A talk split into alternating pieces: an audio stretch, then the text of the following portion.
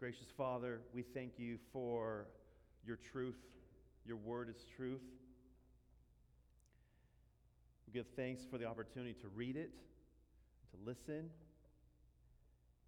And Father, that you, by your grace, have provided your scriptures to us by means of your love.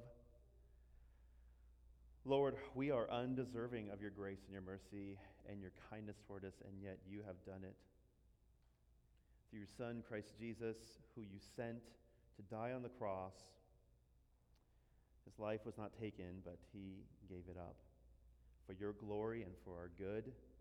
And he did not stay in the grave, but we're reminded that he rose from the grave, and it is our great hope. And because of that, Father, we are so blessed that we do not have to just sit in sorrow, but we can rejoice that when we die, we will see you. We do not lose heart like those who do not know you. Father, be with us this morning as we dig into your word and we talk about these things related to the church. We pray this in Jesus' name. Amen. Um, this morning, we are continuing a, a series um, about the church, and we are going to um, address this particular issue this morning from the book of Acts, the chapter that was just now read. We've been doing a, a three part series, okay? Uh, part one was um, in this series about the church is who we are. And we are a people that is chosen by God. We are his, his, his, elect ones. We are his beloved ones. We are his church. We are his sheep. We are his people. We are God's people. The second week was about what we do. And what we do is we actually we do a number of things, and but we preach the true gospel. And because we preach the true gospel and we listen to the true gospel, um, and we send people so that the gospel can be heard, that we actually are a people that change the culture of the world of a lost and dying world because the culture is changed. Fathers love their wives, and, they, and these, these households love their children, and, and city are, and work is impacted, homes are impacted, cities, entire cultures are changed, where sin is repentative and there's turning to God and loving Him, and so therefore the entire culture can be turned upside down because of the good news of the gospel. And the third uh, thing that we're addressing is um, the who we follow. So, who we are, what we do, and thirdly, lastly, in this series, is who we follow. Now, first and foremost, we follow Jesus. Now, now we also follow under shepherds. Um, so we follow Jesus, but we do follow under shepherds or elders or paso, pastors insofar as they are leading us. I'm speaking as a pastor, so it's kind of weird to like, get the pronouns right. But, but insofar as they, we, us, me, are pointing the people of God to Jesus. And if not, then you should not follow us. Okay? We know it is so important that you follow Jesus that if we are not pointing you to Jesus, you should not follow us or anyone for that matter. But that's who you follow. God has arranged the church so that He has these, these shepherds and under shepherds that, that you're actually following as far as insofar much as they are pointing you to Jesus. So today, that's what this is about.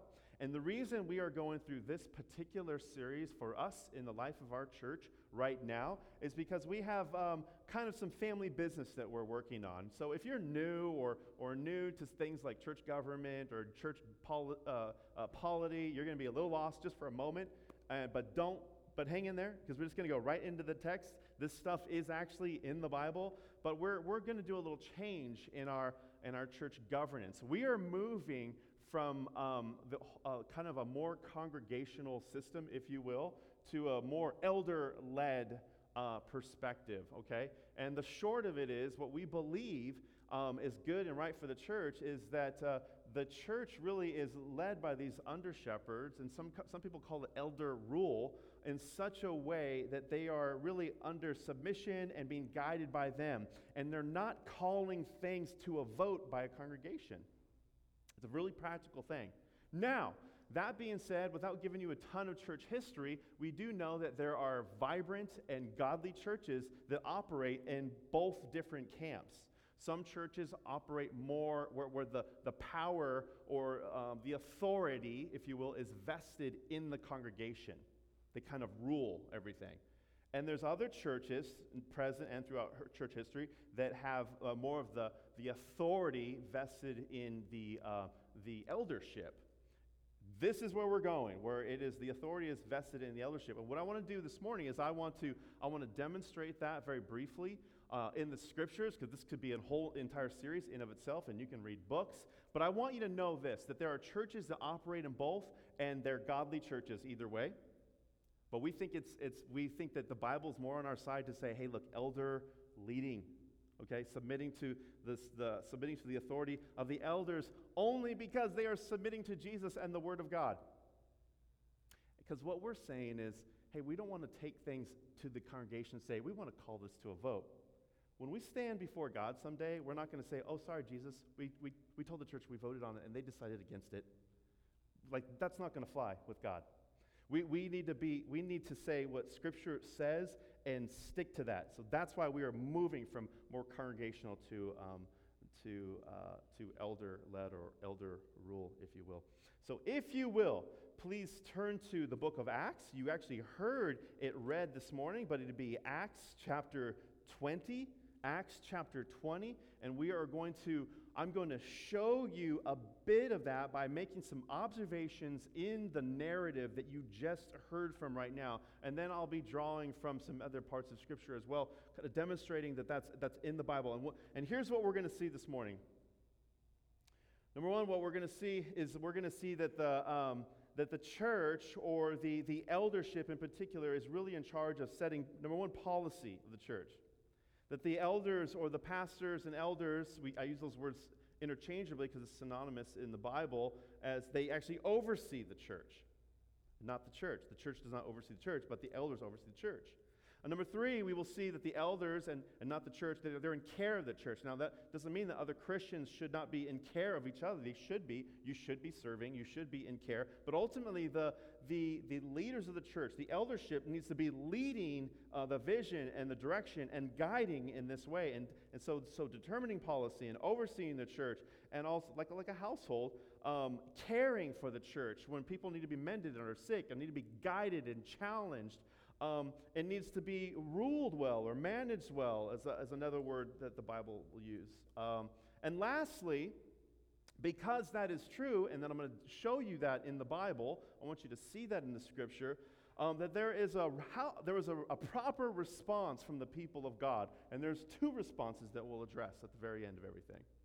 Um, number one, uh, the first proper response to this is to, to actually imitate leaders in the church. And I want you to see that the Bible actually calls the people of God to do that. And secondly, that the people of God, the household of God, the local church, needs to actually um, obey their leaders. And I want you to see that that's actually in the Bible. Now, that actually has some limits on it, and that word can sound weird in our culture obey. To what extent? Well, there is a cap and a limit on that, okay? You know, we're, we're, not, we're not choosing who you marry. We might God, we're, we're not choosing which job you, you make, you get. We, we, you might come to us and ask for our advice, and if, if we might help and guide, if we, we, might, we might say, wow, we really see these gifts in you. Maybe these are the ways that God, might lead you. But ultimately, there's just a lot of areas of life where you just need to uh, make your own decisions, but we, we want to guide you and coach you and help you and bless you, especially as it relates to your spiritual life, so that you're imitating these godly, qualified men in the church to, that their life is, is modeled in such a way after Jesus that they would be something that you could look to. Steve is one of our elders. I'm one of our elders. David's one of our elders. These are godly, qualified men, and we, and we want you to know like uh, a proper response. Now, I want you to, I, I read something not long ago, and I don't remember who said this, but I think this is a wonderful thing as it relates to talking about authority in the church and as it relates to elders in particular. Now, so I don't know who said this, so don't quote me as me saying this. It's someone else, but this, this is a great, a great quote. Basically, it's this Elders without a Bible is an elder without authority. An elder without a Bible is an elder without authority. The reason the eldership has authority is because they are pointing you to the scriptures. When we are standing before you and heralding the Word of God, our authority is not vested in ourselves, it is actually in the Word of God itself. We are wanting to say what God has to say through His Word. So, now, if you will, look at the text of, of, of the book of Acts, and then we'll, we'll demonstrate that these other things are true as you heard read, you saw that, that Paul is actually, he had gotten in a boat and he had moved to uh, Miletus, Miletus, which is like 25 mile, miles south of Ephesus, okay? Like the, the Asia area. He's down there. He has skipped it and he has called these elders. Notice he didn't call the church as an authoritative body, but he called the leaders, the elders of that church, to come down and meet him. So in verse 17 of chapter 20, now from Miletus, um, he sent to Ephesus, which is up here, and called the elders of the church to come to him. Now, he, he did this because he was in a real hurry to get one place, and he stopped and called them to come. And they came. And when they came to him, he said to them. Now, I want to pause for just a second and just observe, by way of observation, let you see something. You know, one of the reasons that we have a plural of elders, that we have three, is because we see that modeled in the scripture. Like more than one. Scripture is silent on the amount of that plurality. Is it two, three, four? It really depends on the size of the congregation. Five? You know, like how, how big is the church? Is it, you know, six people in a house? Like how many, like, like, like all those things uh, kind of have a bearing on it. But we know from Scripture that there's a plurality. So we can see that in the Bible, and we are modeling ourselves after that. And when they came, he said to them, You yourselves know how I lived among you in the whole time from the first day that I set foot in Asia. Notice what he says to these leaders about himself he is actually hinting at things that he talks about in the pastoral epistles. Um, he is going to, we're going to see him say it in this very text right here, but he tells them, You know how I lived my life. Interesting enough, as you read the New Testament, one of the, one of the exhortations that Paul will give a young pastor will say, Watch your life and your doctrine. By watching your life and your doctrine, you will save both yourself and your listeners. That's what, that's what he tells Timothy. Okay, without quote, going there, just like this, this whole watching the life and follow that type of life. Discipleship is about showing people how to do life, and they're mimicking and watching you. When you're a new Christian, you're like, uh, you know, what do I do with this? Do, do, do, do, I get married? Do I not get married? Do I, like, what, what is right? You know, do I kill this person? It should be really obvious. You know, we shouldn't have to disciple you through that. Like, no, you should not kill that person. You need to repent, turn to Jesus. Like, but like, like there, there are things, you're modeling yourself after these other people. It says, you yourselves know how I lived among you the whole time from the first day that I set foot in Asia, serving the Lord with all humility and with tears and with trials. Humility, tears, trials that happened to me through the plots of the Jews.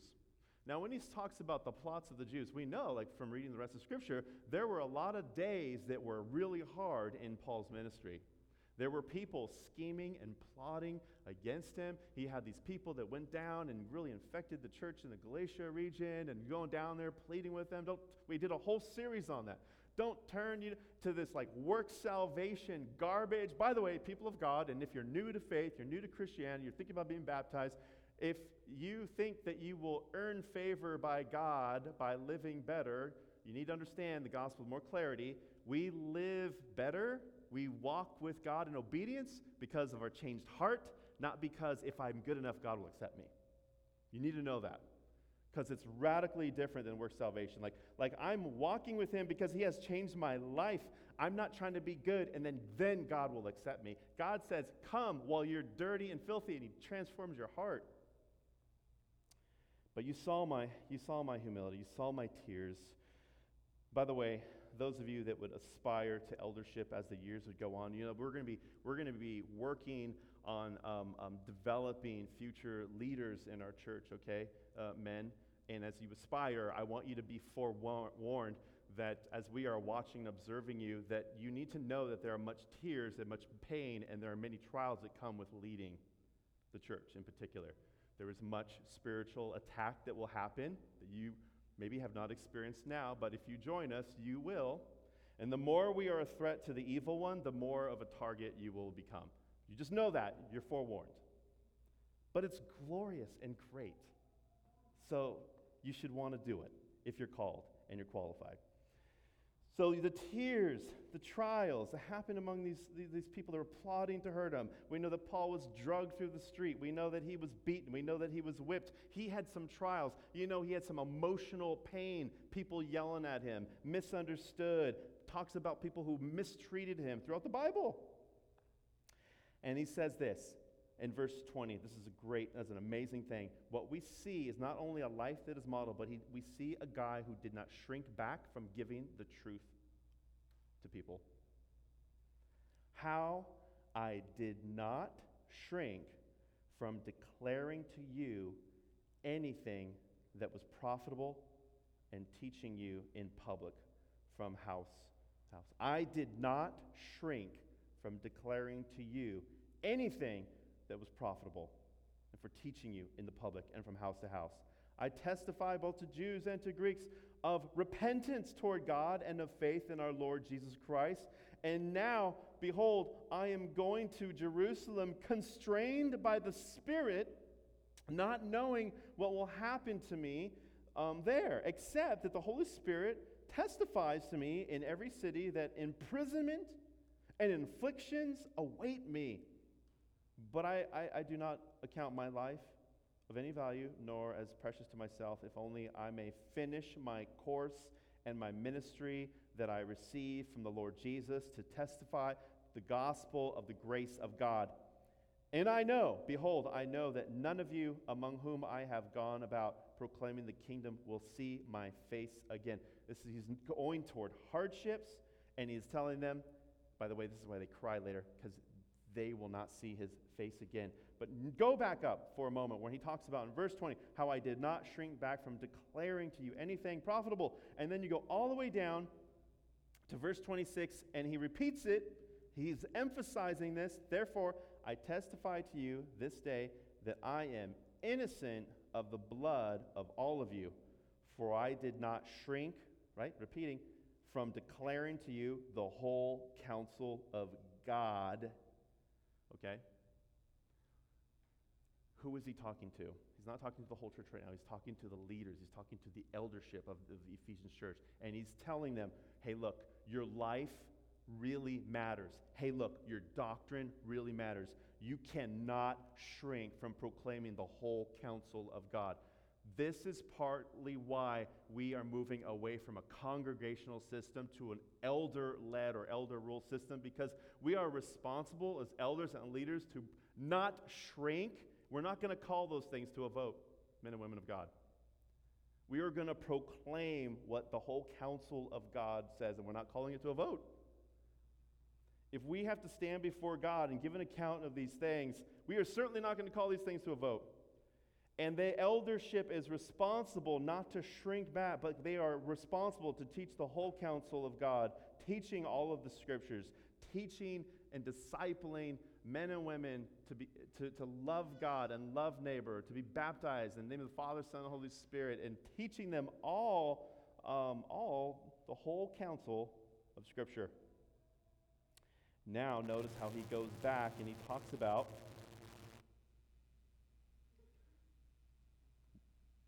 No, sorry. Dude, that was that was weird. We don't know what that was.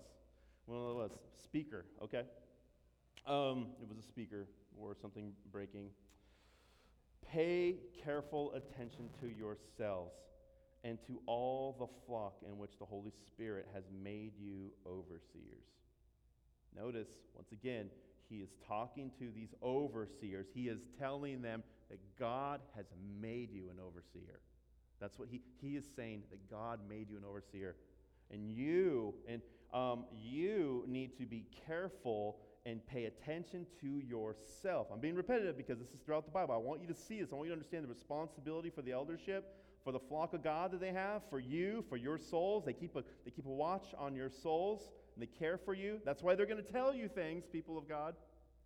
That's why we're going to stand up before you and tell you things where you want to do it with, with argument and winsomely and love you, just like you would with your, your, your kids, by the way, or with your father or, or, or your, your loved one. We love you, but, and we're going to say hard things. We're going to say the culture is completely wrong and in sin. Don't go give into this garbage, whatever it is. Love and follow and walk with Jesus. And so he's telling them, hey, look, careful attention to yourselves and also to the flock of God. This is the, the, the second part. So watch your life, watch the flock of God. Why does he tell them these important things? And we know the answer to that question that comes in the verses that are following just after that. Because, well, first of all, that the church was bought with the precious blood of Jesus. And we know that wolves are coming. Wolves come in a lot of different sneaky ways. But wolves are terrifying. Wolves shred little animals apart, right? Now, they, eat, need, they need to eat. We can't blame wolves. But the imagery which Paul is talking about is how dangerous and how ferocious the wolf is. When they come in, notice that he says they come in even among you. I know that after I depart, fierce wolves will come in among you, not sparing the flock. And from among your own selves will arise men speaking twisted things to draw away the disciples after them. Notice that he is reminding the eldership that they have the biblical authority to, to cut off the wolves, to protect the sheep from the wolves, and to define what we're saying is biblical truth from what the wolves would say. That's why there's going to be times we'll say, well, the wolves will say this. We might not use that language. Well, some say this. Eh, eh, but guess what? Mormonism, that's whack. Guess what? Jehovah's Witnesses, that's whack. That's not the gospel. That is not Christianity. We are going to tell you those things, and we have a responsibility to do that. So the eldership has a responsibility to do that and not call a vote to those things. And that's why when the weeks come and we come to the congregation, so right now our church polity is such where the members actually cast a vote for those things. We're t- to keep in step with that document, we're telling our membership, we want you to cast a vote and follow us in this regard.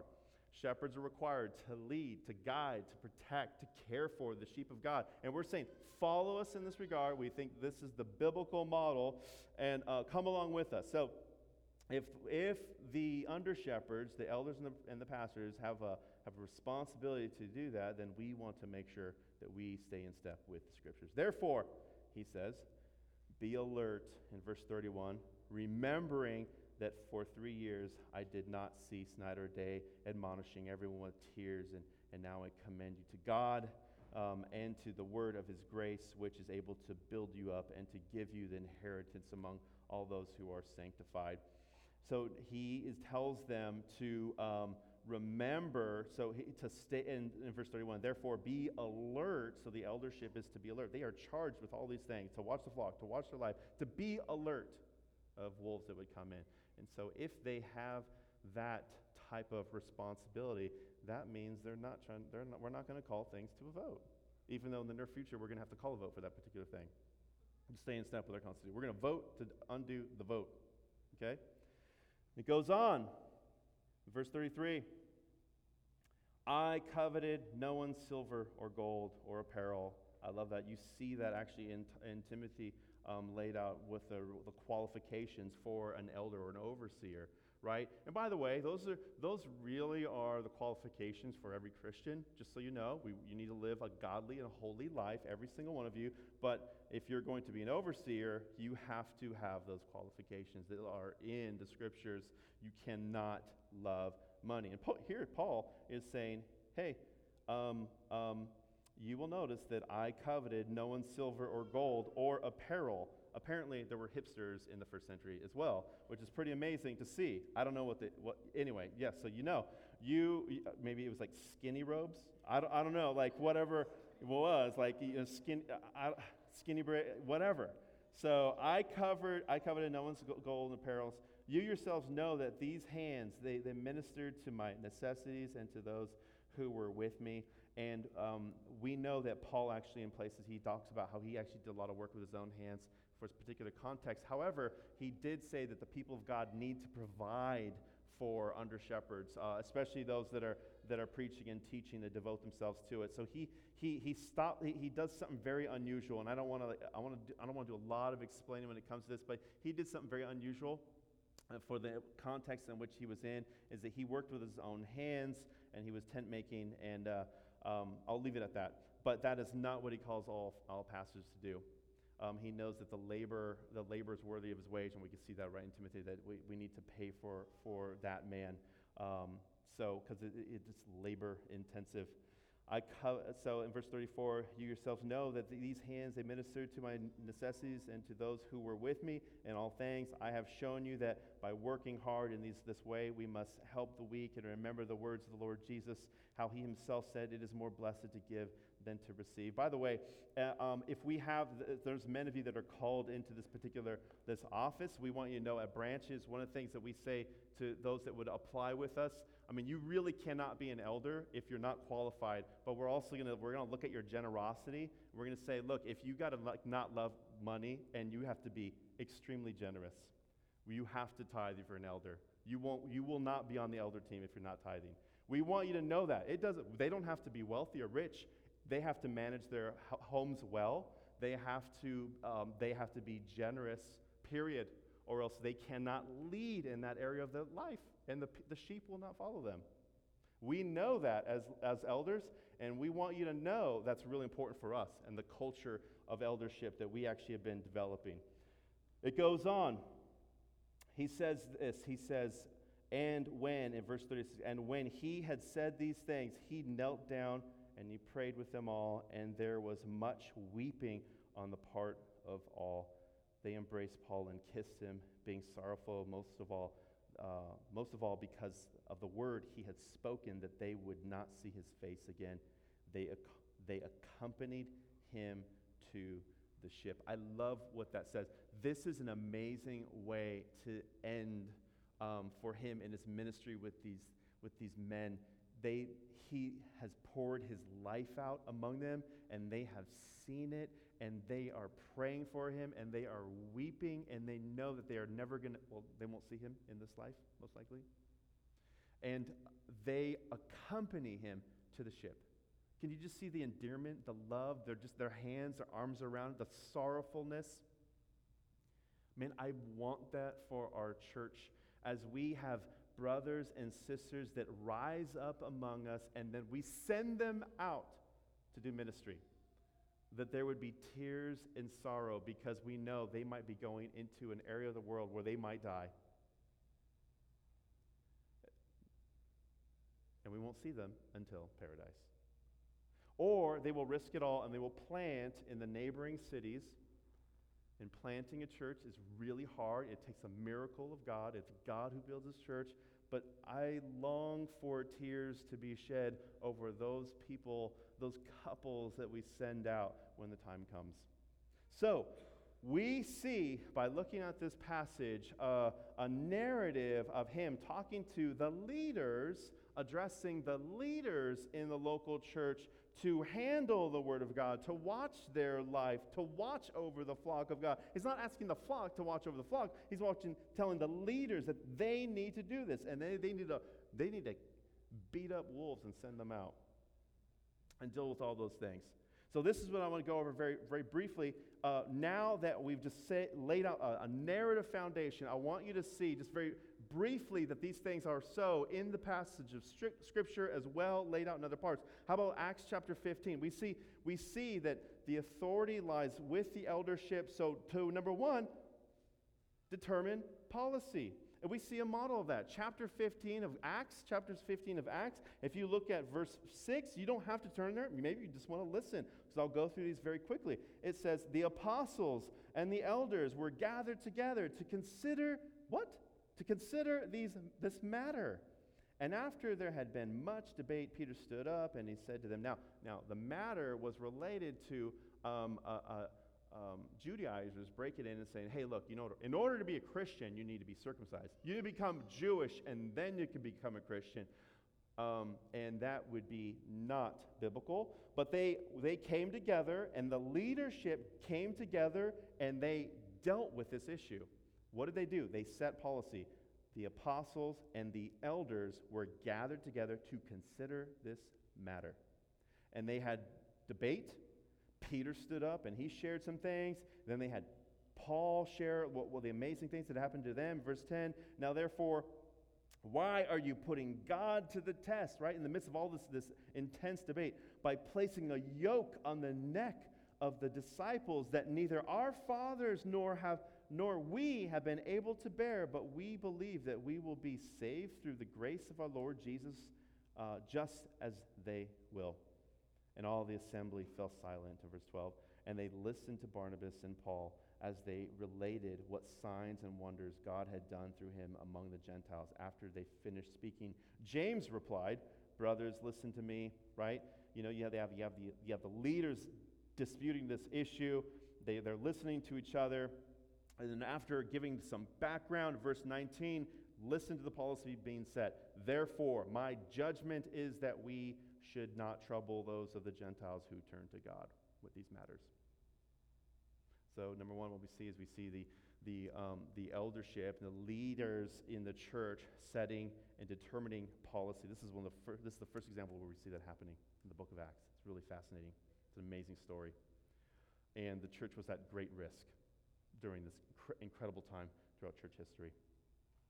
Then it seemed good to the apostles, to the elders, with the, and then the whole church thought so too. And they chose men, they sent out a letter, and they, they encouraged people.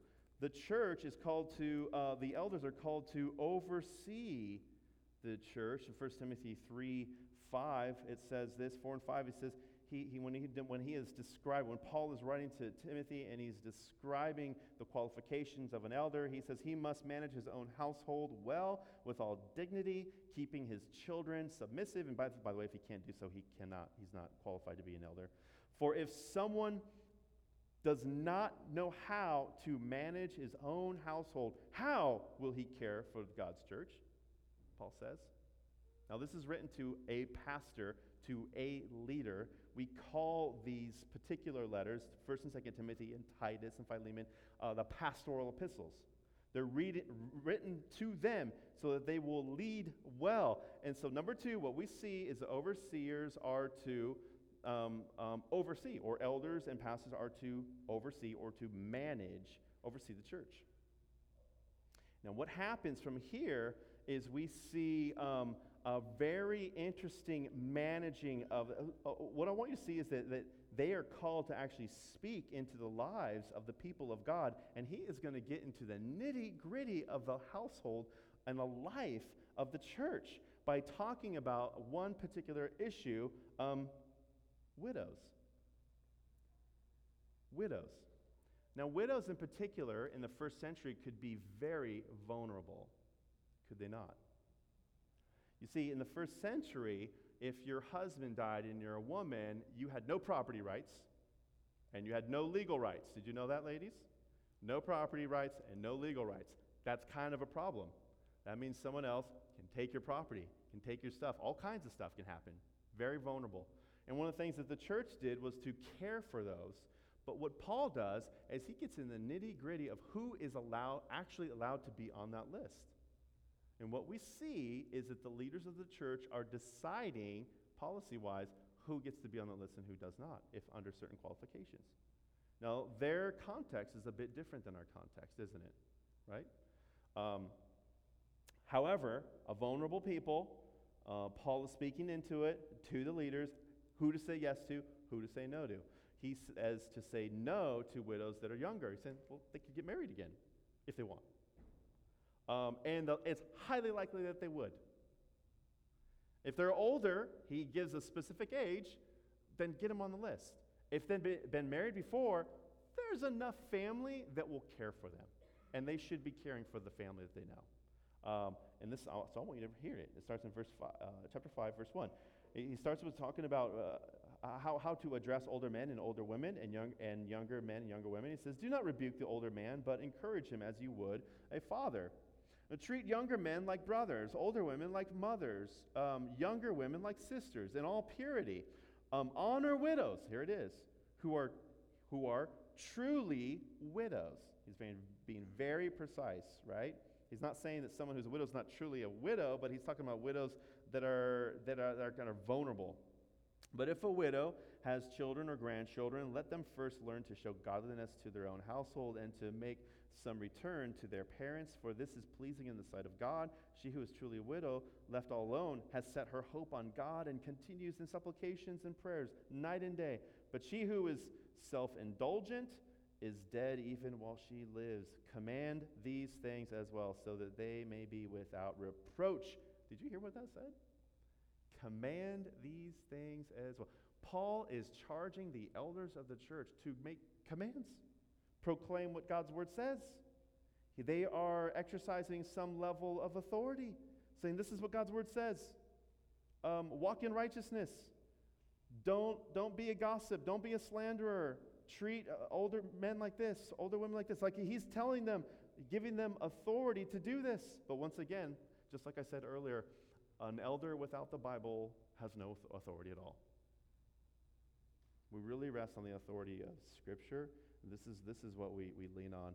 on yet, but God has set it up in such, in such a way that they, there, is, there is an authority giving to these under shepherds and to church to proclaim and to guard the sheep, to protect them, um, to, to care for them. Number three, there is, a, there is a, a caring for them, which would happen in the midst of this, this the details of these, uh, um, these, these women. Number four, they are to rule and preach. They are to rule well. 1 Timothy 5 um, 17, let the elders who rule well, that's the language that the Bible uses. Um, that is like to manage or to, to lead, to, to rule well, be considered worthy of double honor, especially those who labor in preaching and teaching. For the scripture says, you, will, you shall not muzzle an ox when it treads in the grain, and the laborer deserves his wage. In other words, like you're supposed to pay that particular elder, but, he's, there's, but he can tell there's a difference between elders that rule well and those that do not. He says, Let the elders who rule well be considered worthy of double honor. Now, there's a response to this authority that is given to the eldership in the local church. The response from the people of God is the two things. One is what Paul, what, what, excuse me, what the author of Hebrews says is to number one, it's to um, to follow their example, to imitate them. In chapter 13 of Hebrews, verse 7, it says this Remember your leaders, those who spoke to you the word of God. Consider the outcome of their way of life and imitate their faith. That's the first thing. That's the, one of the requirements a result of the authority that they have been given. One is that you would imitate their faith, and the other thing is that they should be worthy of imitation. And if they are not, they are disqualified. Or there's repentance that needs to be happen, that needs to happen. By the way, elders have to repent as well. They are not perfect. I know one in particular who's not perfect, and they are not. They need to be qualified, they need to be go- godly, um, but they need to repent as well of sin. The last part is this to obey. In verse th- in chapter 13, verse 17, it says this Obey your leaders and submit to them, for they are keeping watch over your souls as those who will have to give an account. Let them do this with joy and not with groaning, for that would be of no advantage to you. So if you think it would be an advantage of to you to be really bad to us, please don't do that. It's not helpful. It makes us not sleep well. It's, it's hazardous to our health and everything well. But the Bible says that. And it says, so the second part is not only to imitate their lives, but it's actually to, to obey them and submit to, to them insofar as they are following Jesus. Those are the two things that come out of, of, of, I think, biblical eldership and the direction that we're going as a church. And I wanted to be able to kind of lay those things out. One of the things we, we, we stood before you um, a few weeks ago and we said, hey, look, we're going to change our constitution when it comes to this. But what we want to do is we just want to briefly talk about this in a sermon and say, we want you to pray along with us. We want you to fast if necessary. And we want you to think. And then we want you to ask questions. But we are moving from congregational to um, elder rule, okay? And we think that that is a biblical, a more helpful and biblical uh, model because we just don't see casting a vote for all kinds of things in the Bible. Now, the elders, the elders can set up all kinds of teams, finance teams or whatever. Like, for example, we have a, an accounting company that does our accounting. You know what? I'm not a CPA. I have no interest in being a CPA. I'm a pastor. And so I'd rather have professionals do all that kind of stuff and give us our management report and explain things that get complicated. Um, uh, we can set up teams that do things. I mean, there's a facility where things just have to get done. You know, I mean, the reality is the eldership needs to spend time on prayer and ministering to people. I, I contact people all the time. I contact people and I, I challenge them and encourage them. Those, there's those that are wandering away. Some of you are aware of. They're wandering away and they're challenged. They're not in fellowship. And I just, you know, I'll encourage them. I'll challenge them. I'll, I'll rebuke them if need be. Um, I was this week and, and wanted to, you know, I have to exercise, and that all that stuff takes time. And so we're willing, and we need to hand off certain things and have other people do them. But but ultimately, we, we the the deciding, the policy, the leading responsibility in the church is given to the eldership. Deacons and deaconesses are assisting the eldership, so they are doing. And there's team leaders that we have in our church that are doing as well, but, but we are really doing the, the work of, of overseeing and caring and managing the household of God. So, with that, you have time to think and pray and fast, and then we'll call you to a vote on this issue soon. Now, there are times we may call you to vote on other things, right? This doesn't, like, let, us just say that Pastor Israel gets hit by um, a, a hurricane in Fullerton. I know, a hurricane, a tornado. Um, a hurricane that comes all the way from the. So we let's say that happens, and the church needs to hire a pastor. Um, it, it is wise and prudent to actually cast a vote for such a thing. We actually have that in the next document we'll be writing up. Because no pastor wants to take a job where 10% of the people say yes. They'd be like, yeah, thank you, have a nice life, I'm not coming there. Like we would ca- actually have you have a take, take a vote, and it would, it would require at least three-fourths, three-fourths vote of the membership to bring on uh, a pastor. So, um, but, and that also means that the pastors can't call the church to vote on something if we wanted to. But for the most part, we are setting policy and leading the church. Let's pray.